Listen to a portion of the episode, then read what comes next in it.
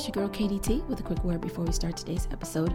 First, just wanted to remind you that this is our month of rewinds as I take a break from the mic and celebrate my birthday month.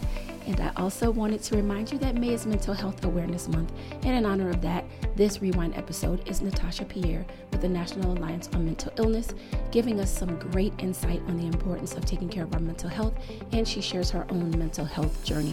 It's inspirational, and I hope that you'll listen. Also, wanted to remind you that in honor of my birthday, we're asking you to help me celebrate by going on over and donating to the nonprofit arm of In My Shoes, Sisters Empowering Women. Our campaign this month is to raise funds to give away journals to women of color who are educators and working with our kids every day, as well as our high school seniors, girls of color, going into their senior year of high school so that they can record this journey as they go into adulthood. You can find the link to donate in the show notes, and I hope that you will donate and help me celebrate my birthday. Okay, guys, let's get started. Hello, hello, and welcome to In My Shoes, a podcast for women of color about the issues that we face each and every day.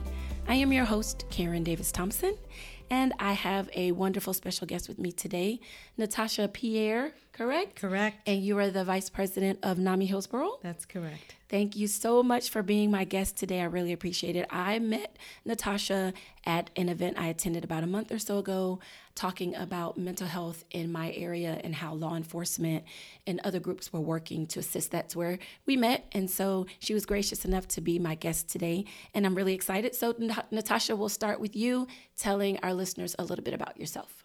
Wonderful. Thank you so much for having me. Glad to be here. And where do I begin? So, yes, I am the vice president of NAMI Hillsborough, which is the National Alliance on Mental Illness. And NAMI is the nation's largest grassroots mental health organization. And so in this county, NAMI Hillsborough is the affiliate. There are city, state, and county affiliates across the nation. I am a mental health educator a mental health advocate, and I became one through by by by force, I guess, by necessity, mm-hmm. because I have my own 20 plus year journey with what's considered a severe mental illness. So, because of the things that I went through, I had to learn, I had to understand, I had to advocate for myself first, and now I do that for others.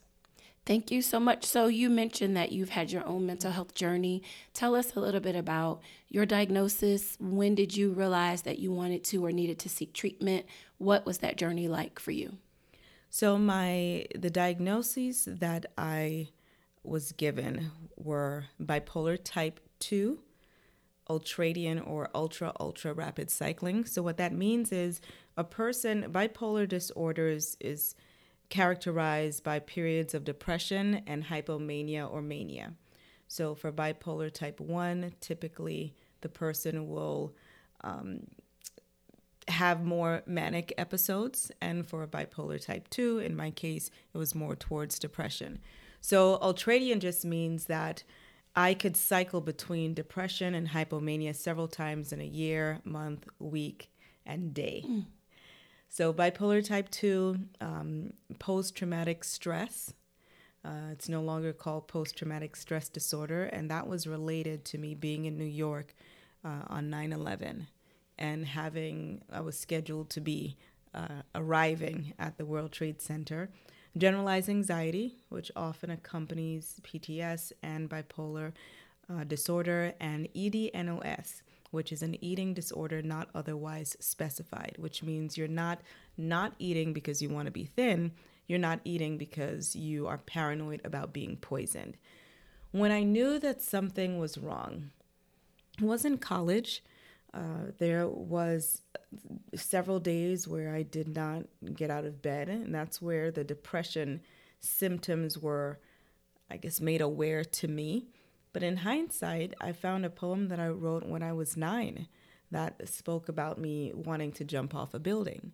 So I think my my first awareness that there might be something different was when maybe around age 18.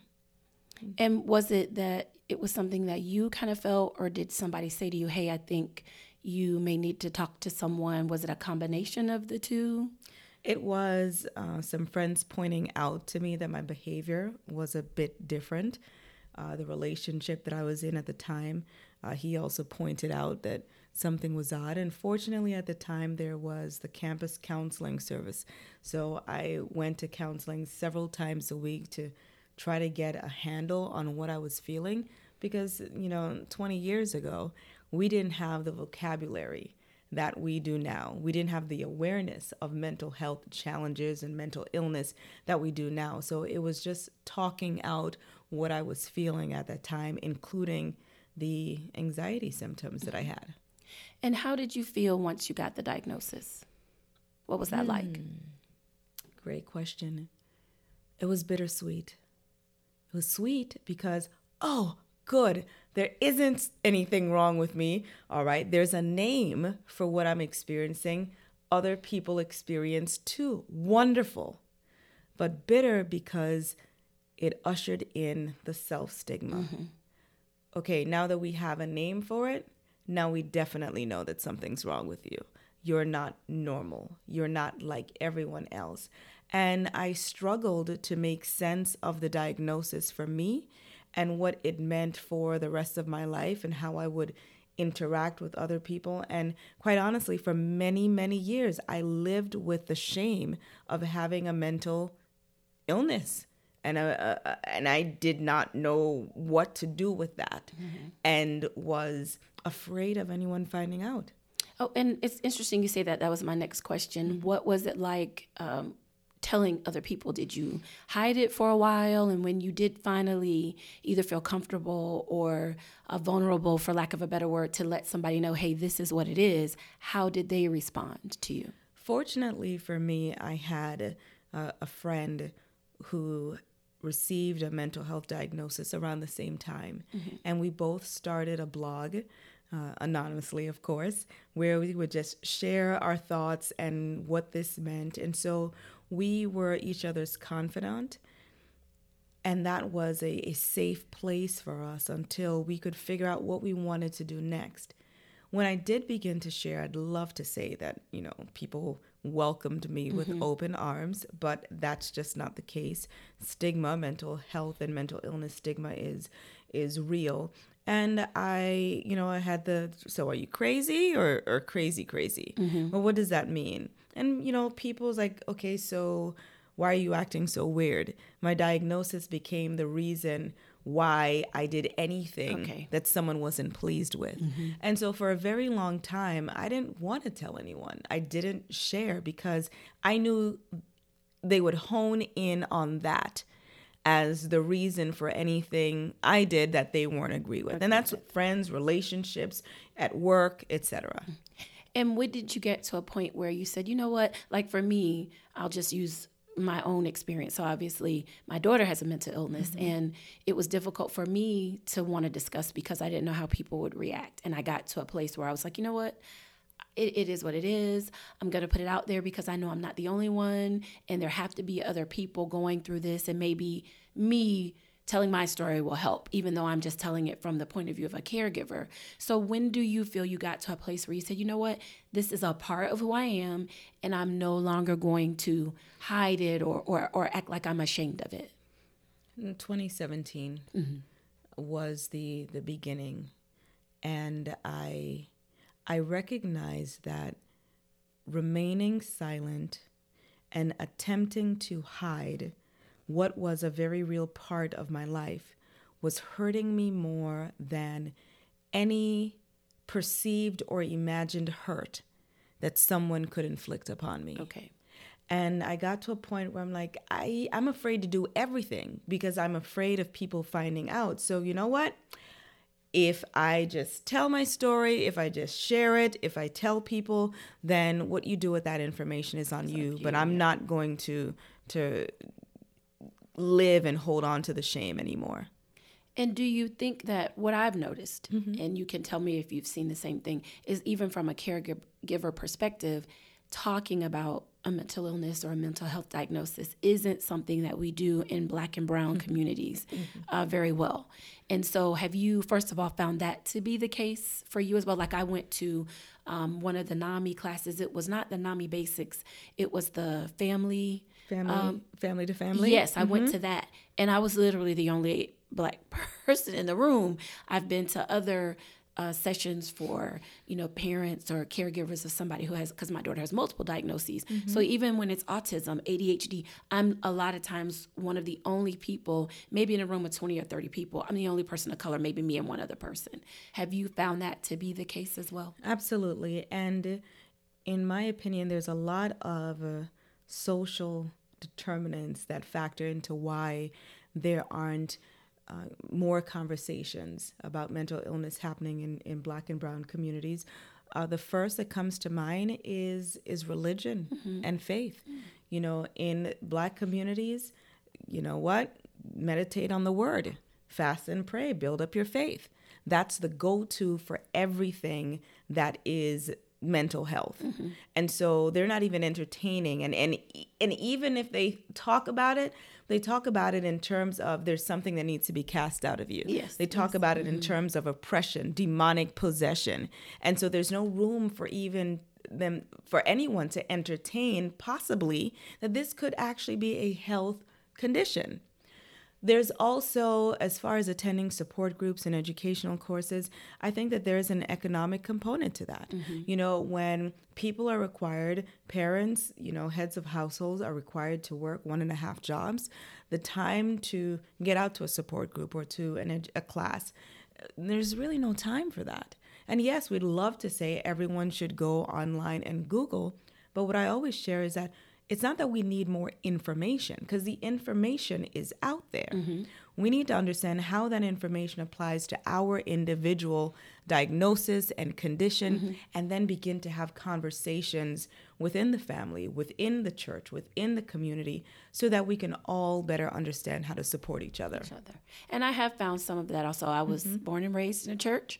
And even now, sometimes people will say, you know, we just, she got that, the devil in her. And um, it really does irritate the living daylights out of me. You know, I have said to people, you know, if, if, if, I told you she had cancer or some sort of heart condition, you wouldn't say that to me. And I think sometimes um, I found that it can be a very, I don't know if you found this, it can be somewhat subjective in terms of, you know, it's not like you put this x ray up and say, see the little blockage right there mm-hmm. or this mm-hmm. spot right here. And so, you know, sometimes I think because there is that subjectivity that people see with it, that they don't think of it as a true medical condition. Has Absolutely. that also been something that you've experienced? Absolutely. Mental health is health. Yes. And, uh, you know, it is just as important as physical health. And I tell people if you break your leg, mm-hmm. you can still cook, you can still watch TV, you right. can still interact with friends. If you have a migraine, everything shuts yeah. down. and so that's almost akin to how uh, disruptive having a mental illness can be for the individual. And there's no empathy because people aren't understanding and because people who are actually living it aren't sharing their stories. So mm-hmm. that's why I wanted to to just be a voice and say, you know what, if no one else is talking about it, let me let you know and understand what life is like for me. Me with my my certificate in ministry, me who has been through Bible school, me who has been in church all my life, me who could recite the scripture with the best of them. Mm-hmm. I understand that in the same way uh, praying uh, for high blood pressure. Yes. Mm-hmm doesn't mean it automatically goes away and you continue to take your your high blood pressure medicine mm-hmm. it's the same thing for schizophrenia for ADD for bipolar disorder and I've challenged pastors I'm like okay if you believe that mental health is not a health condition all right let's do this let us all pray everything away so on Sunday if I'm no longer taking mood stabilizers or antipsychotics, I want all um, insulin, mm-hmm. all high blood pressure medicine. I want glasses, canes, wheelchairs, and let's just all believe God together. Mm-hmm. But stigma. Right. We isolate. Physical ail- ailments, okay, we get that. Mental health, fast and pray. Fast and pray. Yep. Absolutely. And so, how would you say that once you decided this is me, this is all of me, how did it change your interactions or your relationships with others? Did you have some people who were who were understanding of that? Did you have some who said, "Yeah, this is more than I can comprehend"? Both. Mm-hmm. How the I, I know the the defining moment for me. I was working with a coach who's a friend of mine, and I was telling her that I was thinking about just coming right out with it. Mm-hmm. And I was like, but you know, I kept having this reoccurring dream that, you know, I'm outed on TMZ. and she's like, well, Natasha, you're a publicist. Write a statement as if you were the client of what you would say to the press. Mm-hmm.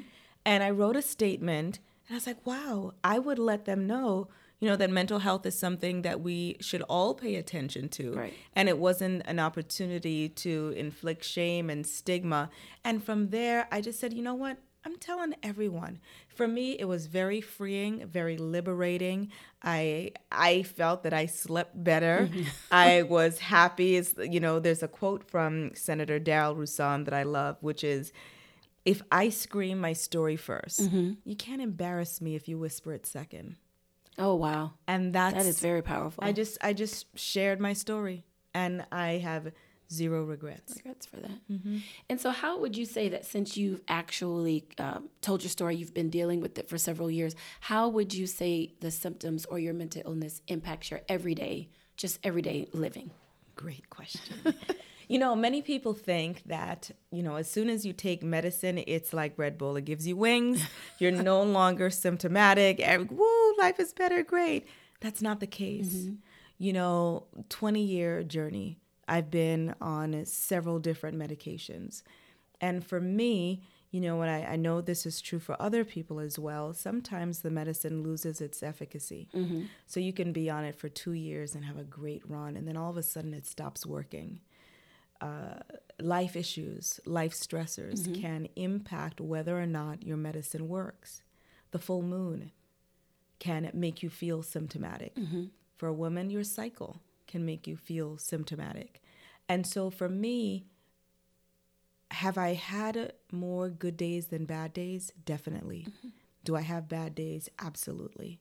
I no longer look at my life in terms of hypomanic or depressed. Mm-hmm. I just say some days I have low energy, some days I have higher energy. On the days where I have low energy, I know that I'm not working from a Panera bread. I'm not attending, you know, right. meetings with lots of people. I'm mm-hmm. just, you know, cooling out by myself. Uh, for the days that I have higher energy, I'm doing more. And, uh, you know, a lot of people think that if you have a mental illness, you no longer have suicidal thoughts. Mm-hmm. And that's not true. In my 20 year journey on and off medication, I still have suicidal thoughts. I, I tell people that it is the way that I look at it is similar to when a person gets married or gets into a relationship. You do not immediately stop noticing other good looking people. Mm-hmm. You notice other good looking people, you just don't act on it. And so the thought will come. It's not that that first thought we have sometimes, you know, I'd say I have no control over the thought that comes in, mm-hmm. but I have control over the second thought. And so the thought may come in, you know what, just drive off the bridge. Um, you know what, no one really cares about you, just end it. For me now, that second thought, it's like a tennis match. Negative thought comes in, I hit it, the ball right back over the net. No, I have a lot to live for. Mm-hmm. I am fine. This is just a bad day. Tomorrow will be better. In fact, tonight will be better. Lay down if you must, but we're not doing that. And how do you think it has impacted relationships with friends, with somebody you might be dating? How has that uh, worked, especially since you've decided, you know what, you either take me or leave me? I am grateful. I have amazing friends. Mm-hmm. I have amazing friends who have supported me from day one. Um, one of my best friends is a mental health and rehabilitation counselor, and sometimes when I can't put words to what I'm feeling, she is able to, from a clinical perspective. I have friends with diagnoses, mental mm health diagnoses, and I'm grateful because it takes a person with a diagnosis to understand, understand. a person with mm-hmm. a diagnosis. Gotcha. In relationships, you know, um, in one of my past relationships, uh, he was, you know, very, very supportive. Um, order the DSM three, four, and five to understand Oh, wow. understand um, what I was dealing with. He ordered books to get it. We had a you know our internal code of what's your number today. If zero is suicidal and ten is I'm gonna burn the place down. Where are, Where are you, you? on that Gotcha. spectrum? And I'd be like, you know, I'm feeling kind of three ish today. Okay. Or I'm feeling seven ish today. And so, one of the things that I advocate for the individual, the person with the diagnosis, is self awareness. I can't ask anyone to support me. Mm-hmm. I can't tell someone to support me if I can't articulate what I'm feeling. I am the person that needs to first be aware of, you know what, I am a little irritable today. Mm-hmm, mm-hmm. And so I'm not gonna work from Panera Bread because I'm gonna hear every apple that someone bites into, every chip they crunch, every pen click. And for a person with a mental illness, specifically for me with bipolar disorder, that hypomanic side makes me very sensitive. So my mm-hmm. hearing is on level 30. Oh, wow. Okay. Everything is sensitive. I hear everything at a level 10. And so I know during those times, work from home. Find a quiet place to work. I can't lash out at everyone for eating their lunch Right. just because I'm hearing it differently. And that's it's self-awareness and then the self-regulation. What do you need to do in order to continue your day without being mean to others? to others. Okay, so let's pivot just a little Mm-hmm. bit. So you said that um, part of the reason why you got involved in NAMI was Mm-hmm. obviously because you had a diagnosis. So tell me a little bit about how you got started with NAMI. What has that been like, and some of the services that NAMI offers for people who maybe don't know um, even what NAMI stands for, much less what what it does. So NAMI, I've been involved with NAMI for years. I started for my own needs. And when I moved to the Tampa Bay area seven years ago, I wanted NAMI. And NAMI wasn't as thriving and as robust as it had been in other states that I lived in. And so last March, uh, 2019, I was like, okay, I need NAMI. Other people need NAMI. Where is NAMI Hillsborough? Yeah. What's going on? So I started attending the meetings. And from attending the meetings, that turned into okay, now I'm a member.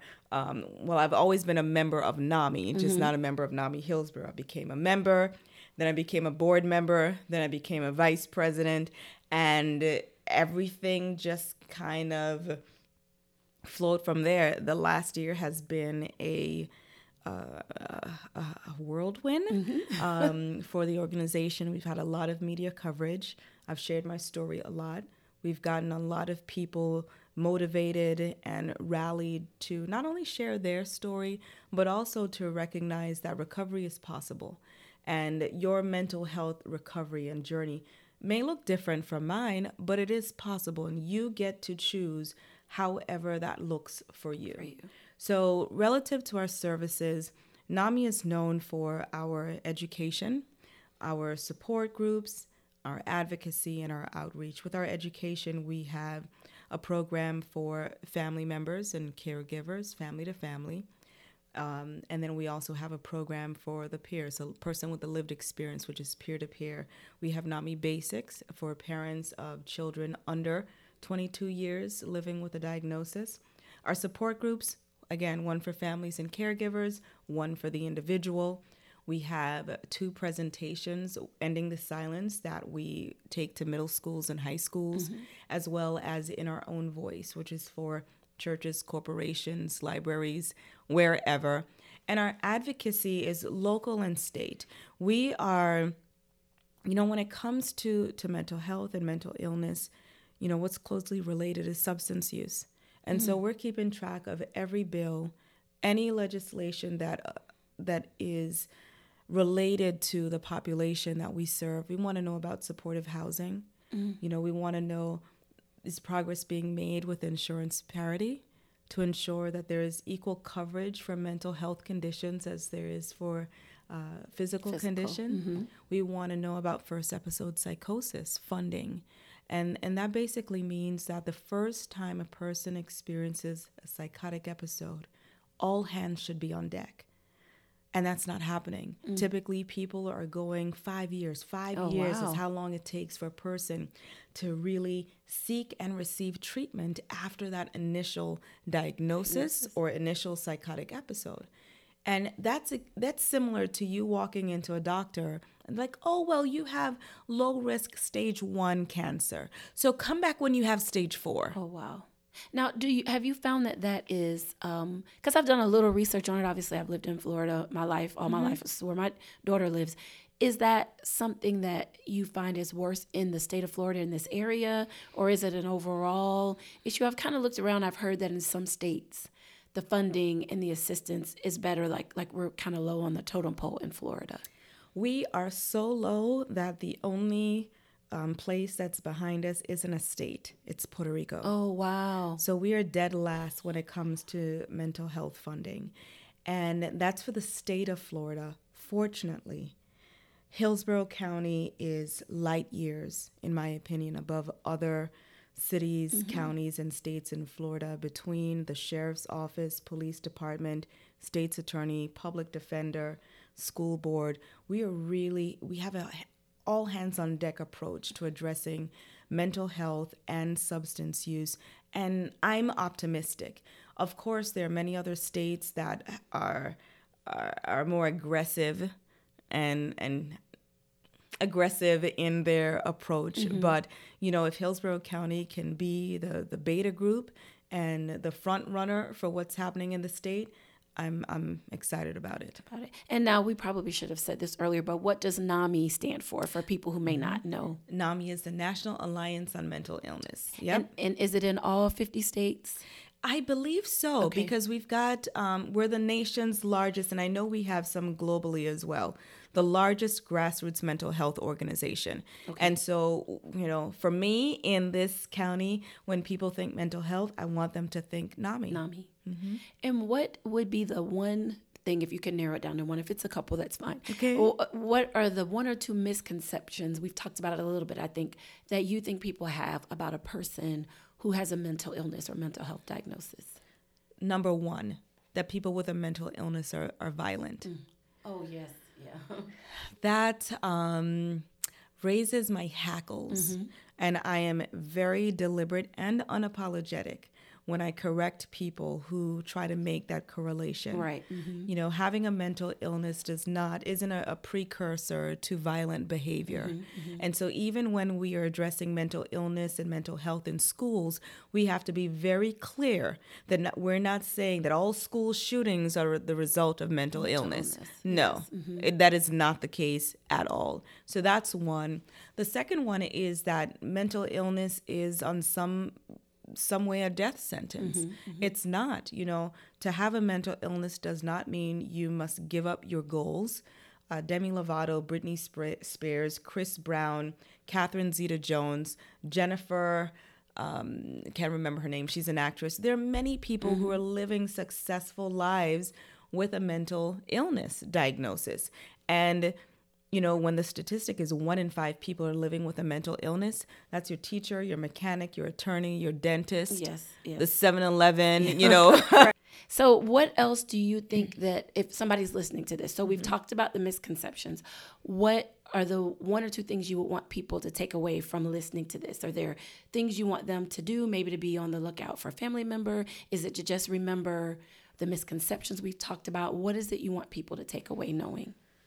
The first one, for the person with the lived experience, I want them to know that recovery is possible. Mm-hmm. And recovery means your your wellness, your mental wellness.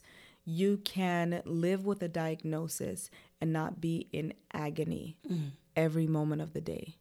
And I do what I do because I want to be for other people what I so desperately wanted many times in my life, which was hope. Mm-hmm. I just wanted to know that I won't be in pain every day for the rest of my life.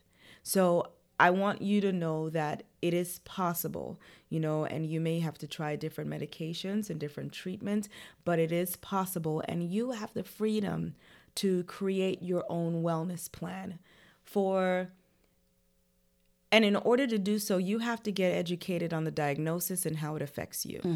for family members, caregivers, support, get educated on the diagnosis and how it impacts your loved one. And then find a support group for you because you have your own lived experience. It is painful to be able to see a loved one in pain, mm-hmm. in agony, self harming, hurting themselves, stopping medication, uh, leaving treatment, and you feel powerless to help. It's its own pain. And at NAMI, we recognize that there's two experiences there's the person with the diagnosis, and there's everyone who loves them. Absolutely. And so we, we cater to both. But recovery is possible and communicate. One in five people are living with a mental illness, but five in five people must care about their mental health and care about your mental health now so it doesn't become a mental illness. And what that means is if if someone dies today that's close to you, it is human to grieve. It's human to feel sad. Now, if you are grieving in year five with the same intensity as you did in year one, we're at mental illness. Okay, okay, I understand what you mean. We're at mental illness. And so before it gets to that point, take care of yourself. Right. Use your PTO. Take your vacation days. Cancel some plans. Say no. Mm-hmm, mm-hmm. Back away. Do whatever you need to do to ensure that you have time to to heal and to replenish and to be restored. Mm-hmm. Take the time to do that. And have you ever found, as you were talking about that, uh, I kind of thought about from the caregiver perspective, have you ever found that sometimes taking care of or being, you know, for example, for me, my daughter's legally an adult, mm-hmm. but there are a lot of things that I have to take care of in a day for her mm-hmm. that sometimes it can cause the caregiver to have their own kind of break or mental health uh, trauma because of what they are having to experience uh, with their loved one. It's it's almost like a caregiver fatigue. Mm-hmm and it happens with parents and family members of someone with a, a, a, mental illness. It happens to adult children as they take care of their elderly parents. Mm-hmm. It happens to um, any caregiver will experience the fatigue and the, the times where who you're caring for isn't grateful for your yeah. care isn't understanding that I want the best yes, for you. Yes. Please, that's where I am right now. Me take yeah. care of you. it's its own fatigue, and guess what? Outsiders looking in who do not understand your experience are going to judge you. Mm-hmm. Why is your child behaving like that? What did you do? Mm-hmm. Where did you fail? And so that's why the support groups are so important because you're going to get into that room with another mother, another father, another aunt, another grandmother who is tired of reminding their adult child to take the medicine, mm-hmm. who is tired of the Baker Act revolving door, who's tired of having to get the ex parte Baker Act or calling the sheriff's department. They're tired too. And so no one is going to understand your experience and your journey besides someone who's living it. Living it. That is absolutely true. I was telling you earlier that's what started me on this journey. Mm-hmm. That people were very judgmental, or um, and and my daughter is adopted, so then I got the whole, you know, this is what happens, and you're taking on somebody else's issues, and and you know, or she's so bright. Well, nobody said she wasn't smart. It has nothing to do. I take it you hear that one also. That's another misconception mm-hmm. that people with mental illness are stupid. Yeah. I have worked with people. I had one client who was an attorney and an accountant. Mm-hmm. I've worked with doctors, dentists, attorneys, people with multiple postgraduate certifications and degrees. Do- Brilliant. And so you everyone thinks that a person with a mental illness is the one that's sitting in the corner drooling. Right. No, yes. mm-hmm. not always. There are people who you know, for me personally, I say sometimes that I feel like I sit on the edge of sanity and insanity. Mm-hmm. You know, that I, I, I, I'm extremely smart in a lot of areas, and I'm like, I don't know, maybe my, my human mind can't take it all. I don't know. But, you know, there are people who are very strong and capable, and to that end, many people who are homeless. Mm-hmm. I've met people who are homeless dealing with substance use and mental health challenges. And then I hear that you're an attorney, you were an officer in the military, you were a surgeon in your country. What? You are you've huh? Yes. Right. Yes. So a misconception is that a lot of people with with mental illness are stupid, are lazy, they want to scam the system, that you know, they don't want to work hard and so it's just easy to collect social security just so that everyone is clear. Social Security SSI is only $783 a month. I don't know anyone who can live, Can live on of that. only that. And that's the max. And that's the if max. you get a job, they start chipping away at that. And even though Yeah. it's um, and you could if you work bring in more income. I'm also a, a, a work incentives practitioner through um, the Social Security Administration. So I've got that credential through Cornell. So anyone who's receiving Social Security, I can show them either how to work their way off of benefits or work and and and keep their benefits or work and enhance um, their total uh, monthly income. Income, And so many many people are afraid. And I'll be honest with you, for every person that I've worked with, if they had a physical condition, you know, I advise them work to your heart's content because it's very easy for you to walk into the Social Security office and show them that you have one arm, one leg, deaf, blind, etc. But for a person, for example, like me, well, Natasha, you're working. You written a book. You speak. How are you? Why should we give you Social Security? Mm-hmm. Because they think that recovery for a person with a mental illness isn't linear. Mm-hmm. You can have five amazing years where you are working and life is fantastic, and then a death happens. You lose a job, you move. Life happens, and then you're unable to work.